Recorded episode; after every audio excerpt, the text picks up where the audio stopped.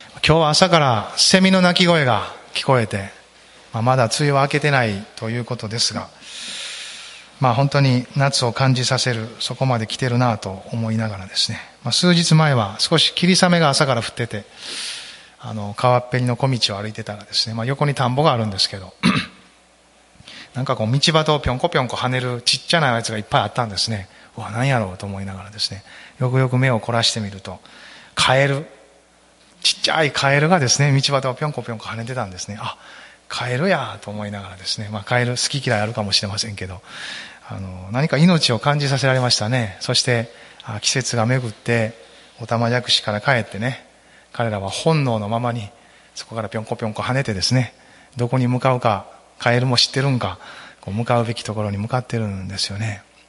まあ、それを見ながらですね、まあ、私たちクリスチャンは、どこに向かってるんでしょうか？救われた命はどこに向かおうとしてるんだろうか？それを考えるときにそれはイエス様だと思うわけですよね。イエス様に見出されイエス様を見出しこの方を信じて救われた命は相変わらずイエス様を見出しそしてついていこうとする。このイエス様の交渉外をずっと見てますがその当時の人たちの中からもですねイエス様に出会い主を心に迎え入れそして主についていく人たちが起こされていった。それを弟子たちと呼ぶんですよね。主の弟子。十二弟子だけじゃなくて、たくさんの弟子が、男性も女性もいました。その弟子たちが本当についてくる中で、イエス様はご自身の弟子たちがたどるべき、その弟子の道を指し示された。まあ前回から見ている内容の続きみたいになるかもしれませんけれども、なおそこの内容に止まってます。ステイホームという言葉がしばらくありましたけど、ステイワード、見言葉に止まってます。ずっとこのルカの福音書から止まりながら見てますけれども、少しずつイエス様と歩くように見ていると思うんですが、今日はルカの福音書の14章、同じようにこの弟子の道が指し示されている、その箇所を見たいなと思っています。ルカの福音書の14章ですね。ルカの福音書の14章の25節から35節まで、先に読ませていただきますね。さて大勢の群衆がイエスと一緒に歩いていた。が、イエスは振り向いて彼らに言われた。私の元に来て自分の父、母、妻、子、兄弟、姉妹、さらに自分の命までも憎まないなら、私の弟子になることはできません。自分の十字架を追って私についてこない者は、私の弟子になることはできません。あなた方のうちに塔を建てようとするとき、まず座って完成させるのに十分な金があるかどうか、費用を計算しない人がいるでしょうか計算しないと土台を据えただけで完成できず、見ていた人たちは皆その人をあざけって、この人は建て始めたのに完成できなかったと言うでしょう。またどんな王でも他の王と戦いを交えようと出ていくときは、2万人を引き連れて向かってくる敵を1万人で迎え撃つことができるかどうか、まず座ってよく考えないでしょうか。もしできないと思えば敵がまだ遠くに離れている間に死者を送って講和の条件を尋ねるでしょう。そういうわけで自分の財産すべてを捨てなければあなた方は誰も私の弟子になることはできません。塩は良いものです。しかし塩が塩気をなくしたら何によってそれに味をつけるのでしょうか。土地にも肥やしにも役立たず外に投げ捨てられます。聞く耳のある者は聞きなさい。まあ、イエス様の弟子の道、続けて、このところにも記されています。イエス様は再三語られた。マルコにもマタイにも断片的にですが、この同じルカに記されている記事と同じような内容が書かれてあります。再三話された。弟子の道なんです。まあ、これはご自身との豊かな交わり、関係への招きなんです。続けてイエス様と豊かな交わりと関係を結んでいく道なんです。それは豊かな命を与える。そしてその土台は神様の恵みです。あれれや。皆さんは弟子と聞いたらどういう反応を示しますか？私はいろんなクリスチャンに出会ってきたし、自分もいろんな思いを抱きました。弟子と聞くと逃げていく人もいます。弟子と聞くと私とは関係ないという人もいます。弟子と聞くと燃える人がいます。弟子と聞くと私のことやと思う人がいます。私もそうなりたい。いろんな反応があります。肯定的、否定的、積極的、消極的。ハレルヤ。皆さんはいかがですか？イエス様の弟子であると自分を考えるとき、それもいろんな人を見ました。そうやという人もおれば、私は十分じゃないという人もおる。ね、いろんな反応があって、まあ、それはそれぞれの主観であるものだと思いますけれども。どうなんでしょう？今日のような御言葉を聞いて、私たちはどう感じるんでしょうか？冒頭から、父、母、妻子、兄弟、姉妹、さらに自分の命までも憎まないなら、私の弟子になることはできないと言われてですね。ちょっとこの御言葉、置いとこうか。そう思う人もいるかもしれません。私、先週ですね、ああ、今週もどのような御言葉をと思いながらですね。でもこの御言葉の箇所がなんか思い浮かんできたんですね。あそういえばこんな箇所がルカの福音書にも続けてあったなと思いながらですね。まあ同じような流れの内容だなと思いながら、それを考えたときに、自分の中で一瞬尻込みしたんですね。わあ、またか、と。やっと一周乗り越えたと思ったら、またこの御言葉か、と思いながら。しかも、前回よりもなんか内容がきつなってるやん。言葉の表現もきついな、具体的やな、と思いながらですね。それを見たときに、ちょっと尻込みした自分を発見しました。そしてもう、ちょっと伏せとこうかなと一瞬思いました。でも、その次の瞬間に、もう一つの考えがやってきました。それは、これを語られたのはイエス様だよな、って。イエス様って、私たちを幸せにし祝福するお方じゃないのかって。私たちが不幸になり、痛みを伴って束縛され、閉じ込められるような人生を導く方じゃないよな。そのイエス様が語ってるんだとしたら、どうやら私の受け取り方に課題があるのかもしれない。あるいは心が何かブロックをしているのかもしれない。だとしたら私がするべきことは今何だろうって。そうだ。イエス様にもっと聞いてみよう。主よ、この御言葉、どういう意味ですか？どういうことが語られているんですか？これが私たちのうちにある御霊の思いじゃないでしょうか。私たちは救われた後もなお自分の思いがあります。でもそれだけで生きていく必要はありません。もしそれだけで生きていくのであれば、パウロが言うように、もっぱら肉的な人です。神の御霊はおり生きてはいるけれども、もっぱら自分の思いだけで生きていく。クリスチャンでもそういう場合があります。でも同時にパウロは、もっぱら御霊の思いによって生きていく人を御霊の人と言いました。御霊の人というのは、御霊が思う思いしか思い描けない人ではありません。人間の思いを抱き、普通に来る感情や、いろんな思いを抱く人です。でもその中にある、御霊の思いを受け取る。それを自分の心として歩き出す人のことです。私たちも皆、そういうものじゃないでしょうか。ねえ。よくよく考えていくならば、イエス様から考えていくならば、この言葉に対しても、私たちはイエス様の心を受け取っていけるんじゃないか。そういう可能性を私はある朝見出したんですね。そして少しずつ御言葉に向かっていこうと思いました。私たちだけでなくて当時の弟子たちもですね、実はこのイエス様のこういう発言に対して尻込みをしているんです。彼らとてそれは同じなんです。ちょっと一箇所だけこの同じルカの福音書のですね、9章の44節45節というところをですね、開いてみてください。前回9章から見ましたけど、そのしばらく後のところに記されていることなんですけど、イエス様はまた同じようなことをおっしゃられたんだと思うんですね。44節45節こう書いてます。あなた方はこれらの言葉を自分の耳に入れておきなさい。人の子は人の手に渡されようとしています。しかし弟子たちにはこの言葉が理解できなかった。彼らにはわからないように彼らから隠されていたのであった。彼らはこの言葉についてイエスに尋ねるのを恐れていた。ハレルヤイエス様は十字架について語ると彼らは恐れた。マタイの福音書では大変悲しいんだと書いてます。もはや彼らの理想が打ち砕かれるような言葉なんです。イエス様、十字架にかかって捕らえられて死ぬ宗教指導者を制圧するんじゃないんですか？ローマの兵隊たちを打ち破るんじゃないんですか？って。あなた何をおっしゃってるんですか？王の王なる方なんじゃないんですか？あなたは待ち望んだキリストじゃないんですか？彼らはそのキリストは苦難のしもべであるということを知らなかった。だからその部分とのつなぎがですね曖昧であった。しかも心が恐れるとそれ以上そのことを知ろうとしません。そのような欲求は普通起こってこないんです。だから彼らの中に霊的な啓示が届いていかなくなるんです。その点において。しかし前回話したようにですね彼らはイエス様に対するオープンさを持って天の父からの啓示を受け取りあなたは生ける神の御子キリストですという告白には至ってたんです。それは心を開いてたからです。その点において。ですから私たちもこのイエス様が語る十字架の道に対しても心を開くときこの内容を理解していく道筋を見出していくことができる。そのように受け取ることができると思うんです。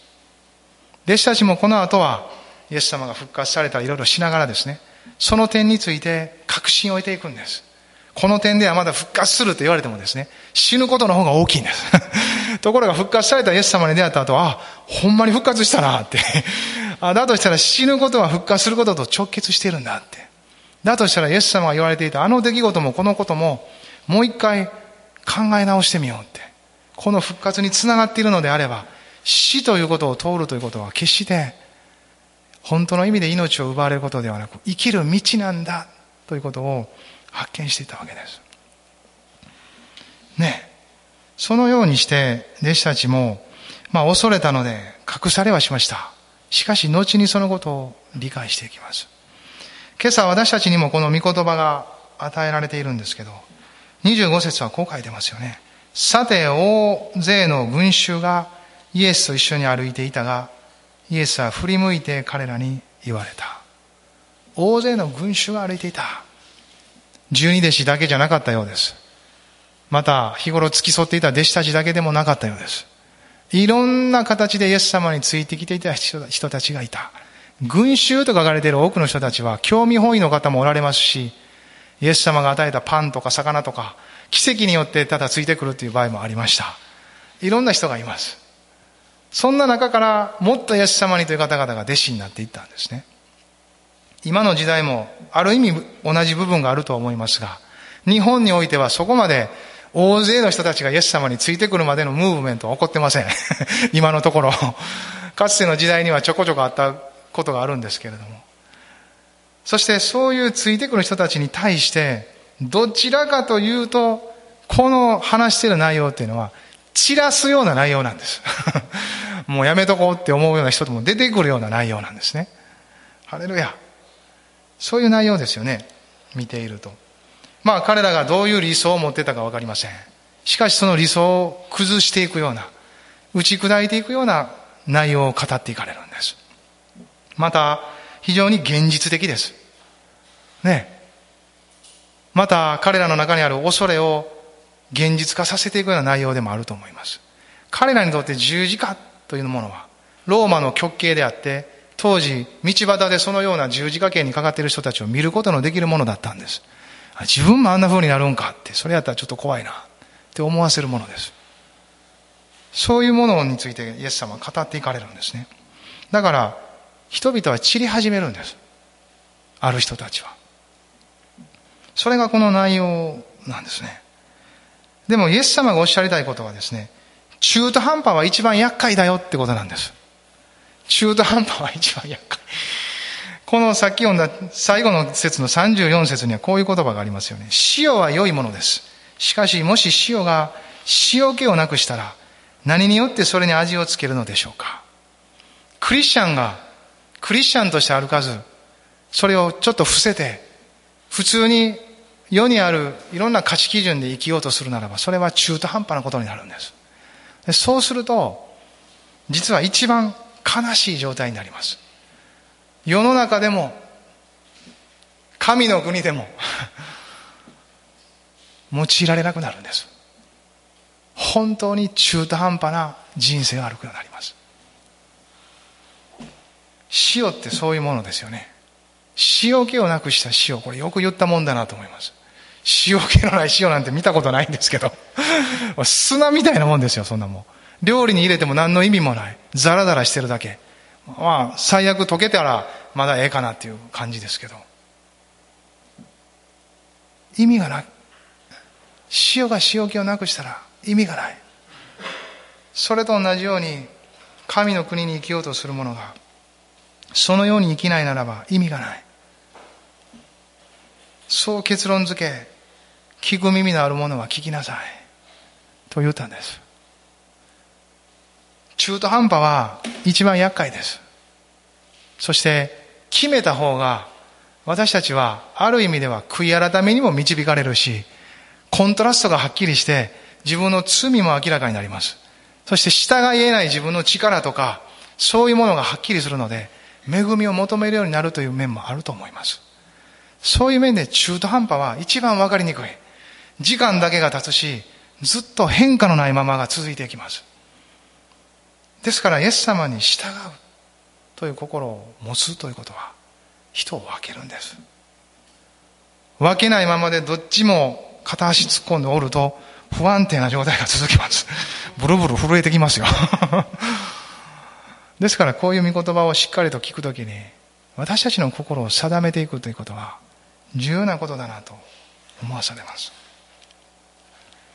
あのギデオンのですね、300人の勇士が取り分けられていくとき、あれもまたですね、こういう感じに似てるんです。最初2万2千人がやってくるんです。ミディアン人との戦いのために。ところが主は言われるんです。ちょっと多いなって。削ろうか。本当に戦える人がおるかどうか、やばいんちゃうってギデオンに言うんです。そして、まあ、恐れているものは返すようにしなさいって言うんです。そしてギデオンが呼びかけたところ、やっぱりそういう人おったんです。そしたら2万2千人のうち1万2千人が帰って1万人になったって書いてます。半分以上が帰ってったんで。その後神様、まだ多いなって言うんですよ。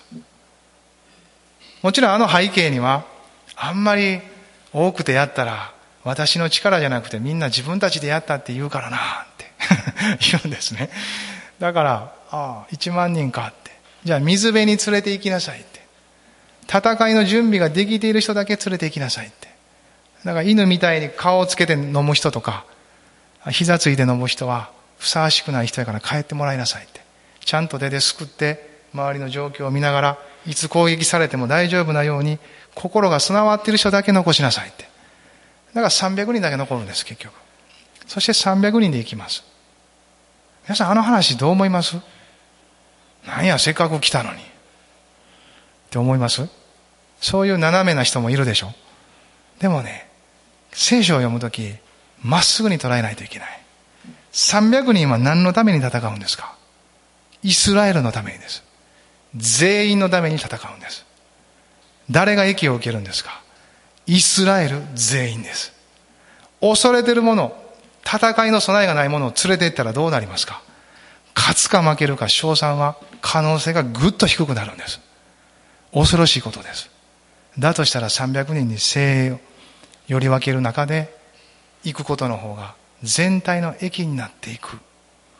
この考え方が聖書の中にも流れている内容です。すべて全体の益となるためです。ハレルヤ。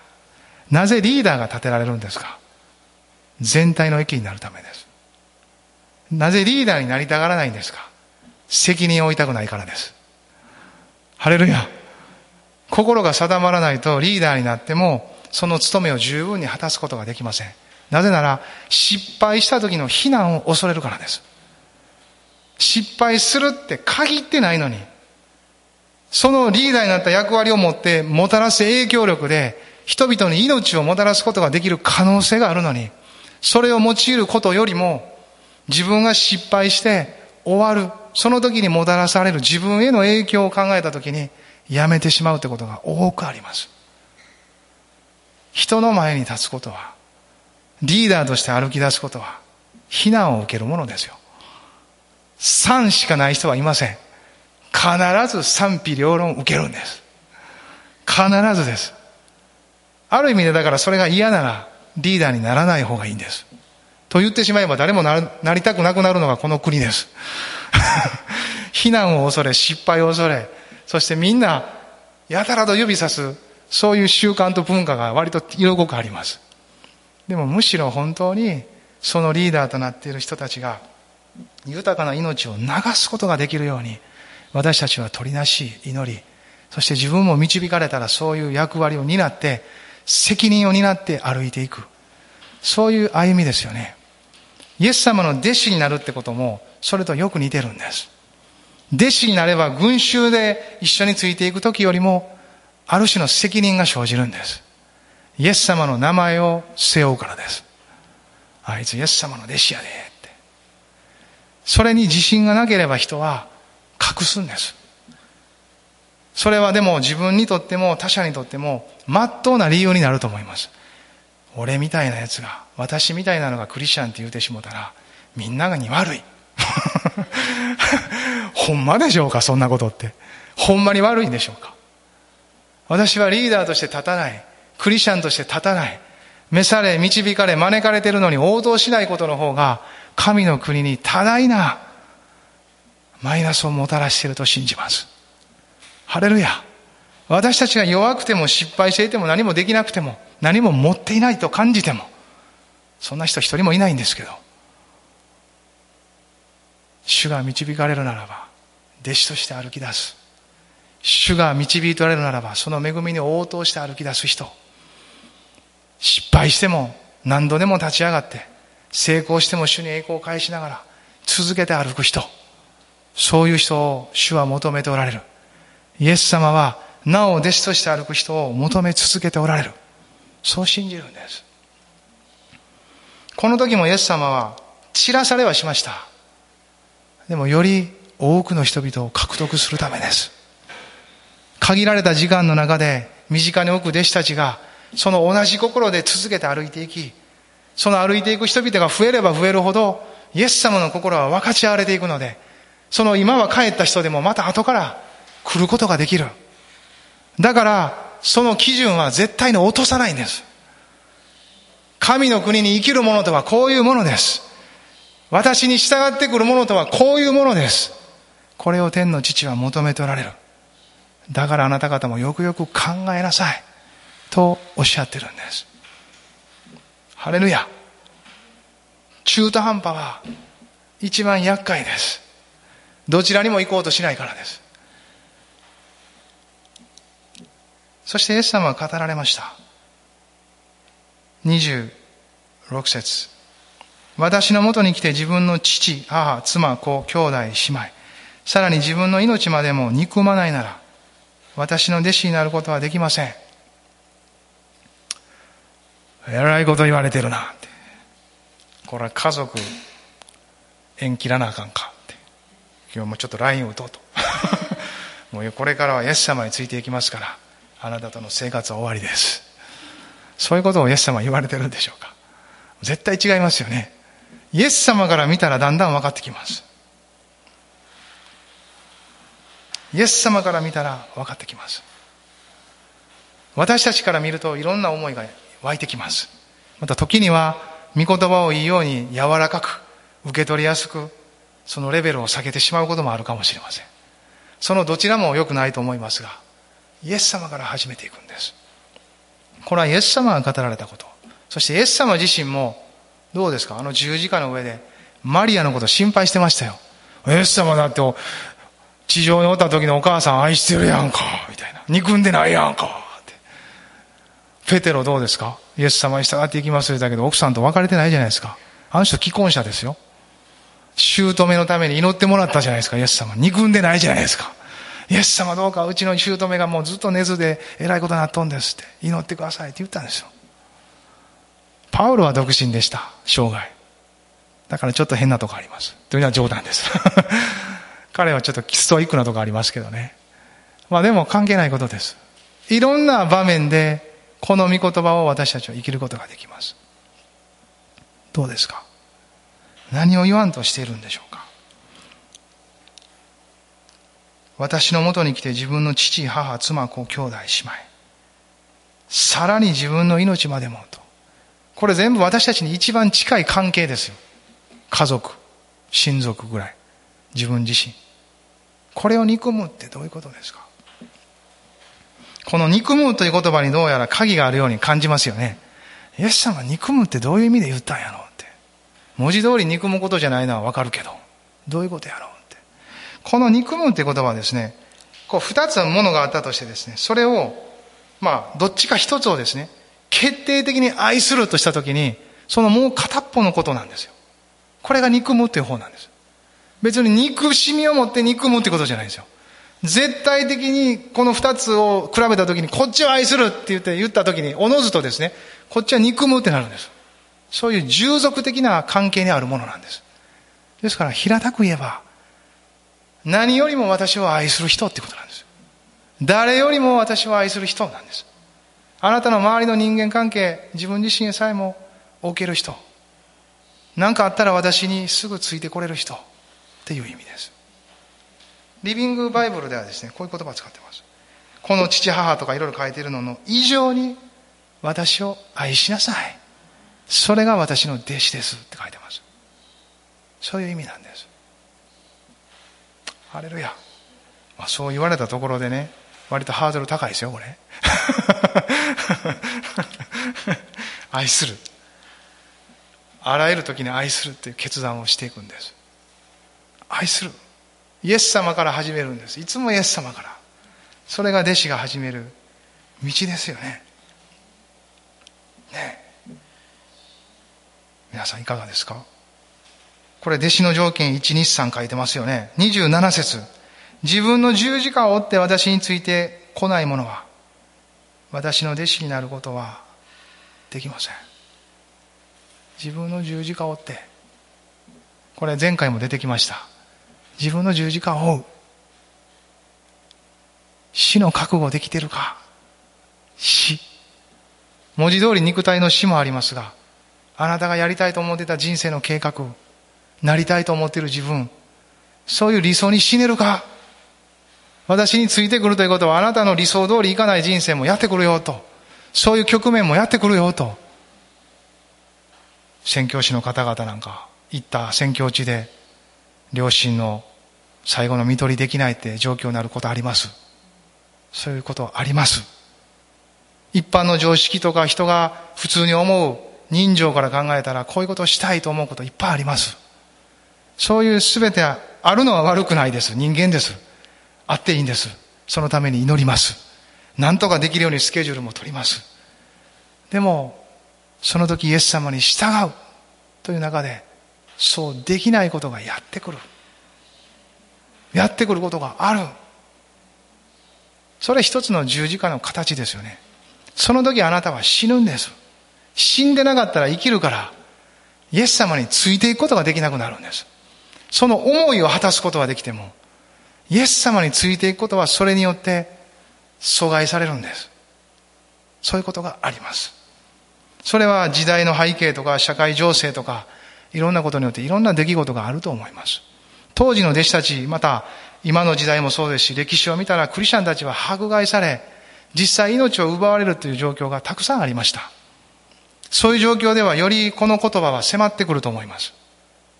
そうでなかったとしても私たちの今の社会状況の中で、そして人生を生きる中で、私たちもこういう内容に直面していく、そういう一つ一つがあります。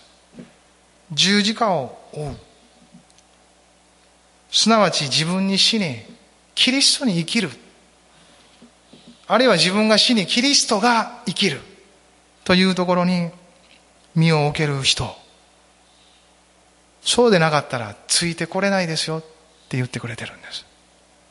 ああそんなこともあるんか。よく会社の就職とか面接とかいろいろありますけれども、まあ最初にいいことだけ聞かされてですね、入ったら何やこれみたいな。残業ない言うとったけどあるやんとか。え転勤ないって言ってたけども、転勤だらけやんとかだったらどうしますか皆さん。それやったら最初に言うといてよって思わないですか残業もあります。転勤もあります。日曜日休めないこともありますよって。あなたの思うようにはいきません。でもこの会社に入るならばそのような条件を飲んでいただかないといけません。言われたら帰る人は帰りますよ。あ、じゃあやめときますって。わかりました。それでも。行きます。この会社ごつ気に入ってんです。この仕事やりがい感じてますってなるんですね意図はなくなりますこの時点でイエス様に見出され見出している人はそう言われても別にそんなにびくともしないですあそう分かりました。まだそういう状況にはないですがそうあるんですね。そうなった時にそのように生きていきたいです。生きます。そして実際になったら逃げる人もいるかもしれません。なんやこんなことやったんか。えらいこっちゃなってなる。場合もあります。どこまでもこれはこの時だけでなく歩いていったら現実ぶつかっていく内容なんですね。でもその時々に私たちは思い出すんです。あ主はあらかじめ言ってくださっていたなって。そういうことがあるって。そういうことに直面してそういう内面が探られることがやってくるって。あるんやなって。おっしゃってたんですよね。おっしゃってるんですよ。しかも再三言ってるんです。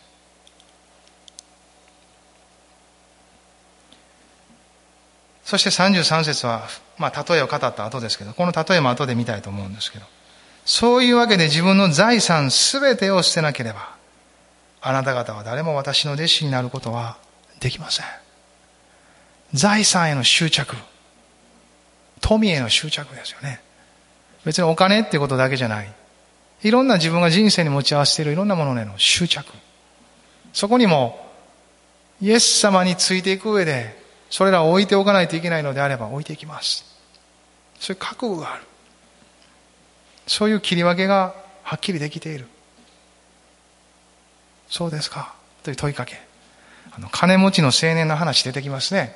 この後、ルカの福音書にも出てきますよ。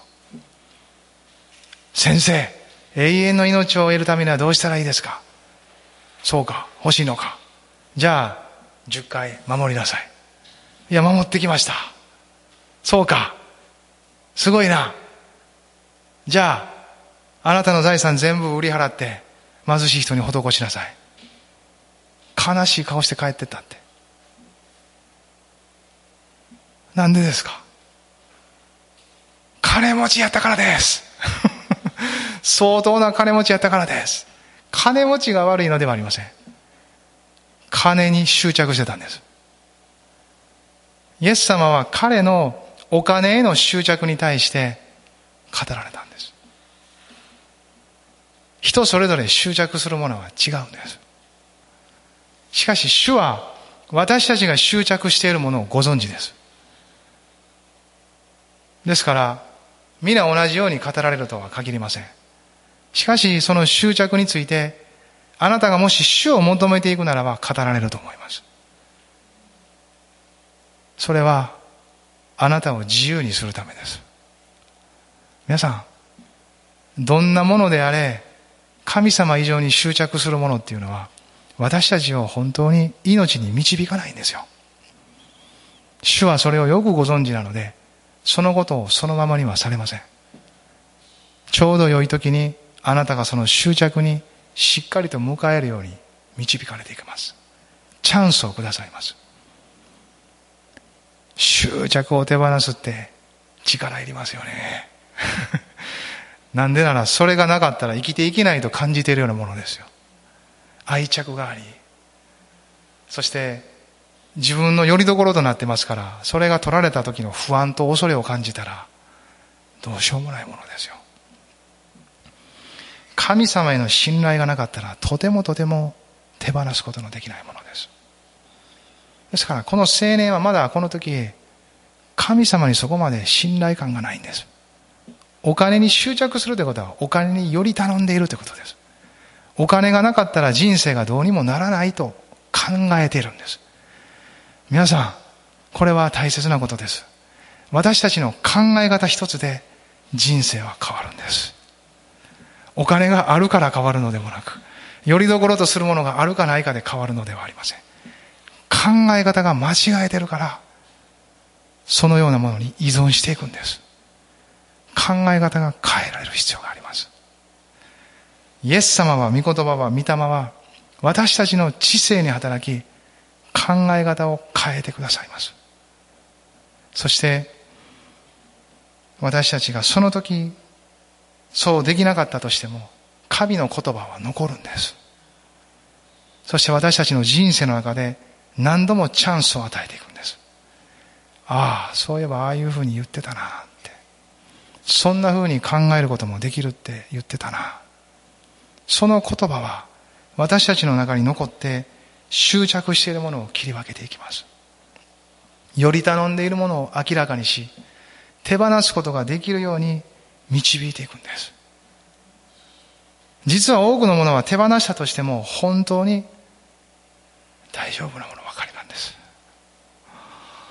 この世界で唯一手放してはならないのはイエス様なんですよ。ハレルヤ。本当にイエス様だけなんですよ。最後、天国にいた時に私たちはそれを見るんです。全部過ぎ去ったなって。見事に過ぎ去ったなって。私たちの記憶からも過ぎ去ったなって。何にも残ってないわって。それを今、御言葉から、御霊の感性から、信仰によって受け取っていくんです。なぜなら、御霊は父のもとから来られた方であるから、そのところの感性を私たちに響かせていくんです。これは全く神様の導きですよ。弟子の条件、1、2、3、いかがですか？イエス様はそう語られた。この問いかけの一つ一つを見ていくときに私たちは一つのことに気づきますよね。それは何かができるかどうかなんて一言も語っていない。あなたが何かを持っているかなんて一言も語っていない。あなたの生まれがどうであれ、あなたがどういう人物かということについて全く語っていない。たった一つ語っていることは何でしょうか？あなたは私についてきたいのかということなんですよ。あなたは私についてきたいのかということ。そうだとすれば、このことを問いかけます。と言って、内面化された内容について語ってくださってるんですよね。主を愛すること。十字架を追うこと。すべての執着を捨てること。ハレルヤ。どれもよくよく聞いてみれば、めちゃくちゃまっとうなことやないですか。普通に 漫才、漫才とか落語する人でもですよ。師匠についていくとき全部捨てますよ。すべての都合とか関わりとか起きますよ。師匠が言われることに一番聞きますよ。そんな風に考えただけでもまっとうやなと思います。イエス様についていきたいと思ってるんやったら、それ以外のもん置いたらええやないですか。っていうことなんです。普通に考えたら実は、まあそうやなっていうことばっかりなんですね。イエス様についていくって言ってるのに、いや、イエス様よりこっちの方を愛してます。じゃあ、そっちについていけや、みたいな。そう、愛してんねやろってことなんですよ。イエス様についていきます。いや、でも自分のやりたいことあるんです。そうやったら自分のやりたいことしいや、ってことなんですよね。イエス様愛してます。でも、執着するもいっぱいあるんで、それにより頼んでます。そうやったらそれにより頼んで生きてきや。ってことになっちゃうんですよ。普通に考えたら、これ、この投げかけって実は、むちゃくちゃ親切じゃないですか。私についてきたいという願いもあるんだなって。でもあなたは私についてくるために、非常に多くのものを持ち合わせてるって。それがどうやら邪魔をしてるみたいだよって。だから私はあなたにチャレンジするって。ついてきたい思いを本当に優先したいのであれば、何よりも私を愛するってことを決めなさい自分の理想とする人生や計画ややりたいと感じているスケジュールとかそういうものって時に奪われるよってことを受け入れなさい。あなたが執着しているあのことこのことを私への信頼に変えなさい。そしたらついてこれるよって。私の弟子となりたいんでしょって。だとしたらそういうふうに願い求めながら。ついてきなさい変えることもできるよってまた出直してもいいよって。でも今があなたのタイミングならば、そのことを心に決めて、願い求め始めなさい。そしたら、ついてこれます。十二弟子、この先もついていくんですよ、皆さん。恐れながらも。できるかなもうなんかようわからん。でも、ええわ。とにかく、俺たち右大臣、左大臣やって間違った理想も抱きながら、全然打ち砕かれてない。全然打ち砕かれてないんですよ。この人は心臓強い人ですよ、まだまだ。もう自分の理想と計画と、神の国へ万歳みたいな思いでですね、ついていってるんですね。でも、イエス様、受け止めたじゃないですか。喜んだじゃないですか。あなたたちまで離れていくんじゃないでしょうねって信頼してるじゃないですか。喜ばれたんですよ。こんな中途半端な、こんな、なんて言うんですかね、何やろ、もう、なんか分かってないようなというような感じの人たちを喜ばれたんですよ。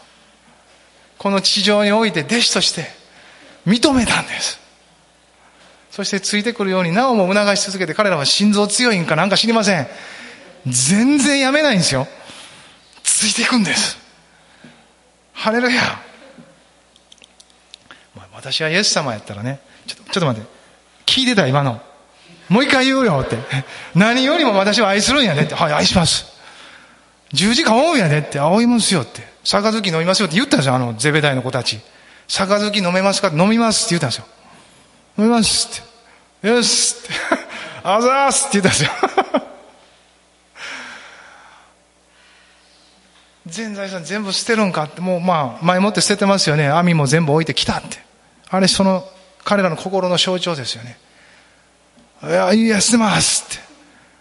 何やったらもう世話せんでから全部捨てます。家族も捨てますって、もう先生しますって言ったかもしれません。わかりません。捨てますって。そういう人たちですよね。そういう人たちに何度も語ってるんです、これ。何度も。イエス様の方ではどうかちょっとシリアスな部分もあるかもしれません。ちょっと今からな、ちょっとこういうこと話さなあかんねやけどな、っていうことですよね。弟子たちとしてはまた言うてるけど、でも行きますよ。行きます。やります。できます。行きます。変わらないですよ。まあ最後の最後ではそれは打ち砕かれますけどね。でも変わらないんですよ。彼らは本当にイエス様についてきたかったんですよ。自分の不十分さなんて見えへんぐらいにイエス様見てたんですよ。自分なんて見てないんですよ。不足があるとか、熱血やとか、なんか行き過ぎやとか、衝動的やとか、請求やとか、暴天坊やとか、なんかもう適当に返事してるわとか、ないんですよ。そんな自分というものは 計算に入れてない。です。ただイエス様についていきたい。その心が、それらを上回ってるんですよ。上回ってるんです。だから、だからイエス様は次のことを話したんですね。計算しなさいって。衝動的で、請求で、行き当たりばったりはダメだって。ちゃんと計算しろって。計算しろ。ここから初めて、計算が始まるんです。情熱だけではない。情熱がなかったら計算も始まらないんです。願い求めがなかったら、そこから計算することも始まらないんです。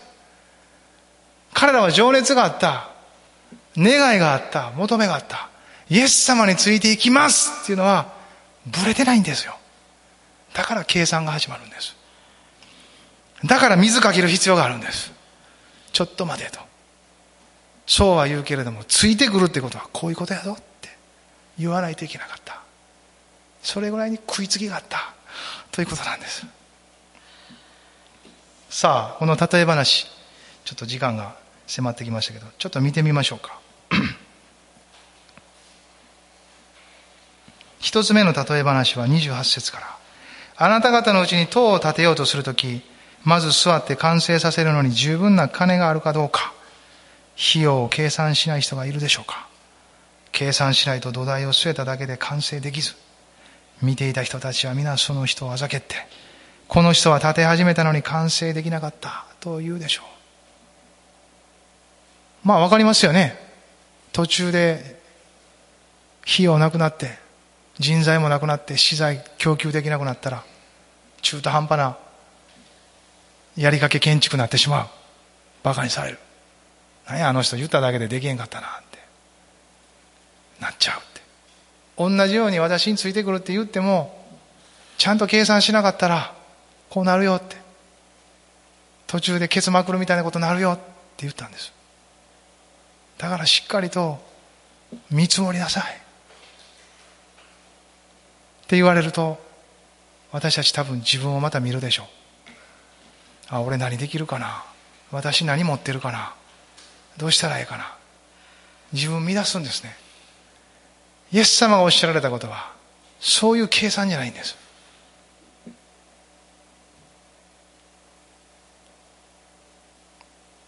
犠牲を払うこと。十字架を追って犠牲ですよね。自分が死ぬこと。代価を払っていく。そういうことばっかり見てたらとてもじゃないけどイエス様についていけないんです。ちょっと恵みで目くらまされてそんなん見えへんぐらいにくらまされるぐらいの方がええんです。ついていく時。そしてしばらく経って恵み十分になってから現実考えていくんです。えらいこと神の前に言ってもうたなって。恵みってそういうもんですよ皆さん。私たちの現実性をくらましていくんです。ある意味でね。なぜなら私たちは現実しか見ないからです。自分しか見ないからです。ちょっと周りぐらいしか見ないからです。神を見ることが少ないからです。恵みとは神様を見ることです。なぜなら恵みとは何もしてないのに神様が全部くれるものだからです。神がした見業100%だからですよ。そこを見ることなしにイエス様についていこうなんて思わないですよ。思ってもやめますよ。ストッととやめますよ。誰も未だについていってないですよきっと。でもついていった人たちいたんですよね。彼らは間違いなく恵みによって目がくらまされていた。それぐらいに神の恵みが大きかった。だって神様の恵みって本当に大きいですもん。私たちが私たちを見積もるよりも私たちの資源や持ってるものやできることを見積もるよりもはるかに大きいんですもん。はるかに豊かですよ。その恵みによってついてきなさい。と言ってくれてるんです。それを計算できるように考えてみなさい。あなたの今持っている情熱だこの時の弟子たちですよ。情熱だけでは無理だよって。朽ち果てろよって。あなたが今持っている熱心と決断だけでは無理だよって。その自分にかけた決断とか誓いではなくて私の恵みにかけた決断であり誓いに変えなさい。それが明け渡すことです。明け渡すとは自分にかけていないことです。このことがなるのは神様あなたの恵みによることです。ハレルヤ。神様は私たちを救った時生き方を変えただけではありません。人生の目的を変えたんです。あなたがいつまでも自分の人生の目的にこだわっているうちは神の国は進んでいきません。ハレルヤ。明け渡すならば神からの目的が人生に満ちていくんです。それを生きるようになるとき私たちはますます恵みを必要とするでしょう。そして主についていくことは本当に自分にはできない。主の恵みが本当に必要なんだと。神様の前にそのような祈りが出てくるのではないでしょうか。ね。まあもう一個例えもありますしもう少しこの内容から見たいことがあるんですけどまた次回にしたいと思います。立ち上がりましょうか。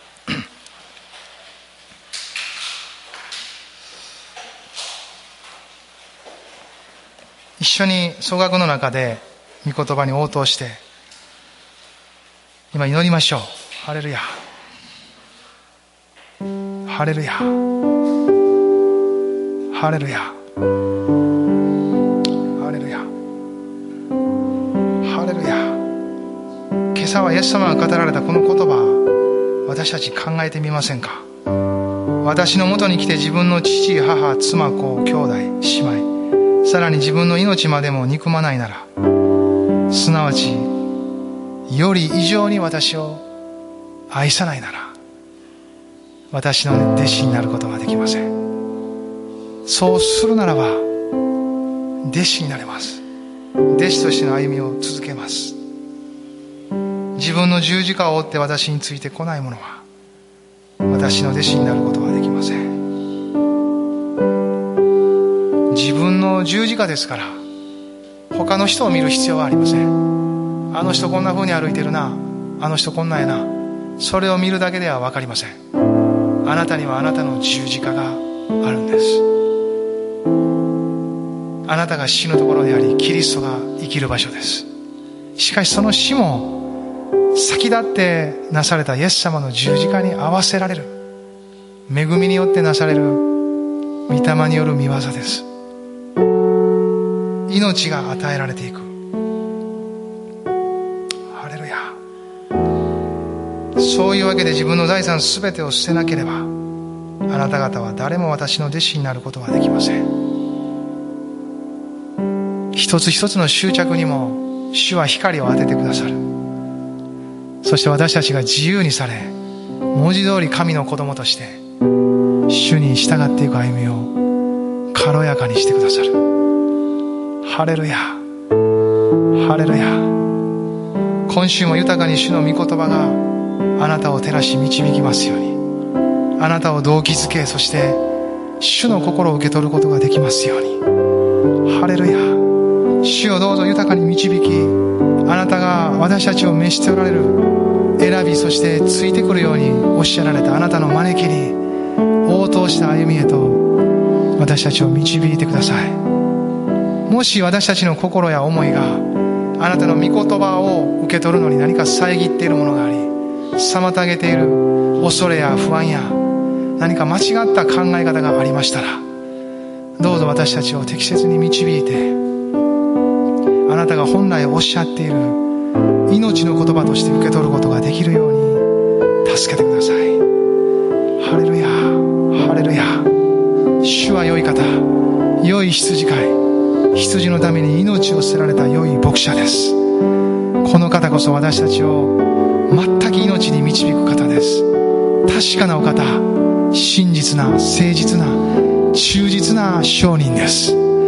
ハレルヤハレルヤハレルヤ。今週も豊かに主にあって解放された内なる霊を持ってこの方を崇めていきましょう。ハレルヤハレルヤ。おーイエス様。今しばらく主を賛美しましょう。主を崇めましょう。ハレルヤ。おーシャラバラダラバカ。バラハレルヤハレルヤハレルヤ。主よ。ハレルヤハレルヤハレルヤハレルヤハレルヤ。主の命を満たします。主の命を解放します。天よりの主の命を解放します。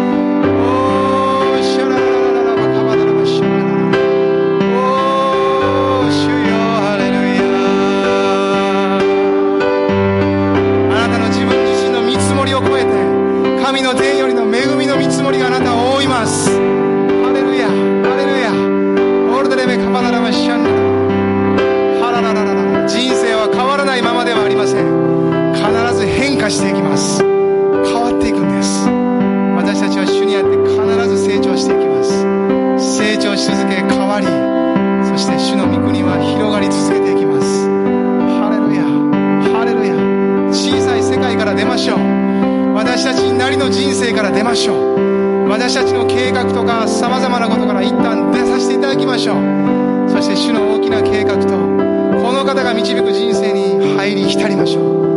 そしてこの川の流れ神の国の川の流れに流れていきましょう。ハレルヤ。広大な深くて長くて豊かな広がりを持ったこの命の川の流れで一緒に流されていきましょう。ハレルヤ。ハレルヤ。命にあふれますよ。ハプロデレビカパダラマシャンデル天国の命にあふれますよ。永遠の命とはすでに受け取っている命ですから。あなたを生かし祝福するものです。